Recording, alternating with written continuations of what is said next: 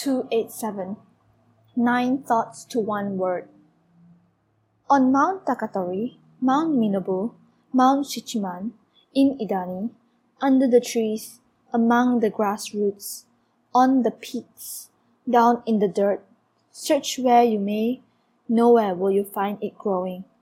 Only in the sea does the seaweed grow, and only on the mountains are the mushrooms found. In like manner, the way to Buddhahood is found nowhere outside the Lotus Sutra. But I will say no more on this matter. I was most delighted to hear that your Lord, who in the past has treated you with enmity, has once more admitted you to the company of those in his service, and that you are called upon to serve him not for a mere day or two, but without interruption. I cannot tell you how this pleases me. Ilmo no Tayu went against his father's wishes, but as a result of a single word from above, he was pardoned and taken back into favor. You, on the other hand, have been viewed with enmity for a number of years now, and I heard that the situation last winter was very serious. Yet now you are called into the service of your Lord day after day. What are we to make of this? Surely it is all due to the designs of the heavenly gods and the power of the Lotus Sutra, is it not? The priest Enkyobo is here at the moment and reports that Ema no Shiro has 24 or 25 samurai in his service. Leaving aside the Lord himself, one may note that, in imposing stature, in countenance, as well as in his mount and subordinates attending him, no one can compare to Nakatsukasa Semo Nojo. The boys of Kamakura, gathering at the crossroads, all exclaim, Ah, there's a fine fellow, a fine fellow indeed. When I hear such reports, I cannot help feeling greatly concerned. Confucius thought nine times before saying one word.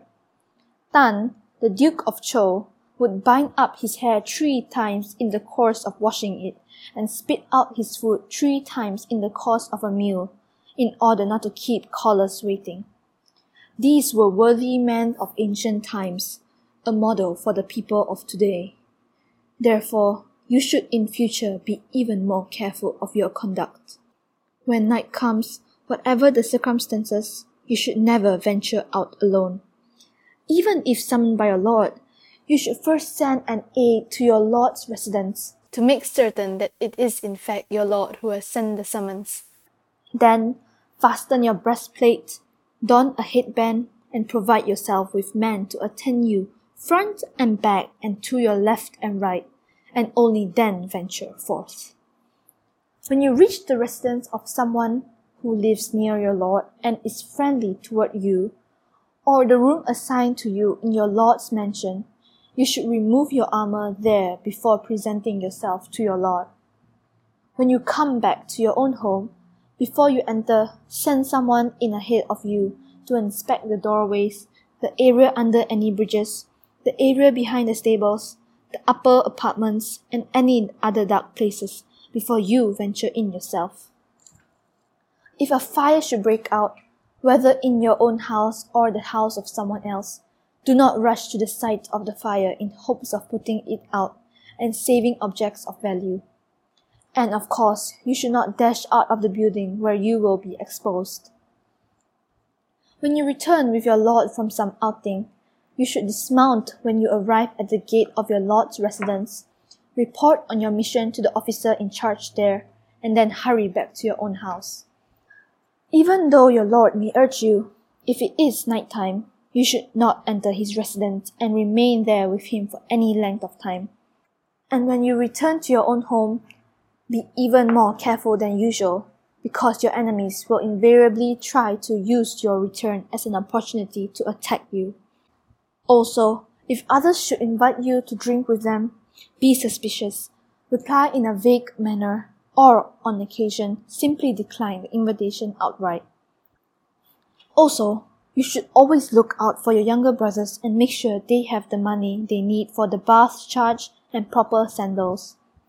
You must keep in mind that if anything should happen to you, Your brothers will not forgive your enemies and may be obliged to give up their lives on your behalf. Even if they have their faults, if they are only minor ones, just pretend you do not notice them. With regard to your woman relatives, whatever faults they may have, do not make any attempt to correct them, and certainly never quarrel with them. The Nirvana Sutra states, Though the offense may be grave, punishment should never be inflicted on women. The meaning of the passage is that, whatever the error may be, women should not be chastised for their faults. This is the proper approach for a person of wisdom and a disciple of the Buddha. This passage in the sutra occurs when King Ajatasattu, having not only killed his father, is about to do the same to his mother, and is reprimanded by his ministers, Jivaka and Chandraprabha. Remember that these brothers and sisters of yours are dear to your mother, and she will be concerned for them until the moment of her death. If you pardon their faults and treat them with kindness, you will be easing your mother's mind and exercising proper filial regard. Reflect deeply on this. If you treat others with kindness, how much more so should you treat your own siblings? For if you should encounter trouble, they would be the ones to share your fate with you. And if you should die before they do, they would be the ones left behind to mourn you. With that thought in mind, you should be particularly kind to them. The reason I am saying these things is none other than this. In the game called Sugoroku, you cannot knock over a pair of stones with only one from a pair of dice. A bird cannot fly on a single wing. Even brave warriors such as Masakado and Sadato could not accomplish their aims all by themselves.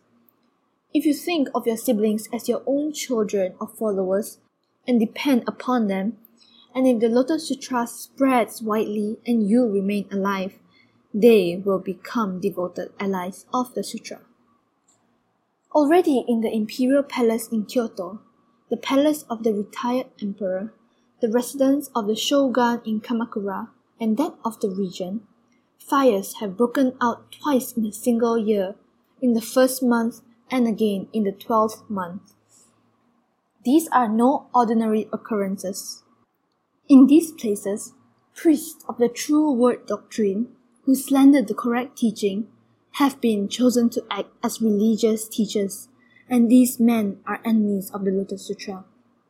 Therefore, the heavenly deities send down admonitions, and the Lotus Sutra and the ten demon daughters warn them to cease their slander.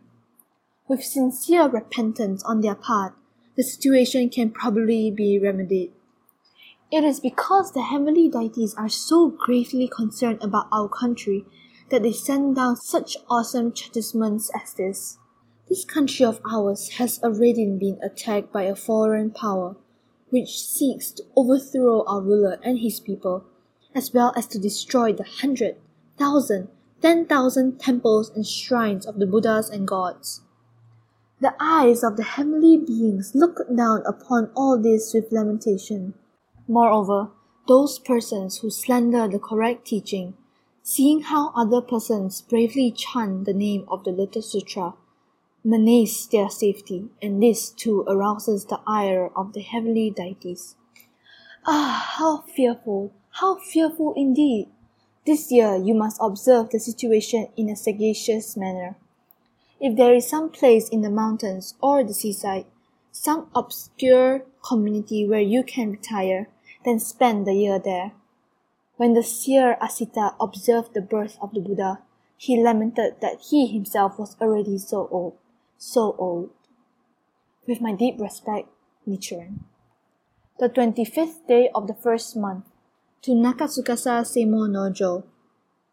Background this letter was written on the 25th day of the first month in 1278. Shijo Kingo, because of his faith in Nichiren Daishonin's teaching, had long suffered disfavor of his lord. Shijo Kingo, because of his faith in Nichiren Daishonin's teaching, had long suffered the disfavor of his lord, Ema. In this letter, the Daishonin congratulates Kingo on the trust Ema has newly placed in him and on what appears to be a positive turn of events. Citing a report from a priest who has observed Kingo taking a prominent position in his lord's entourage, the Daishonin nevertheless expresses concern. In the previous year, some of Kingo's colleagues had made false accusations against Kingo to Ema.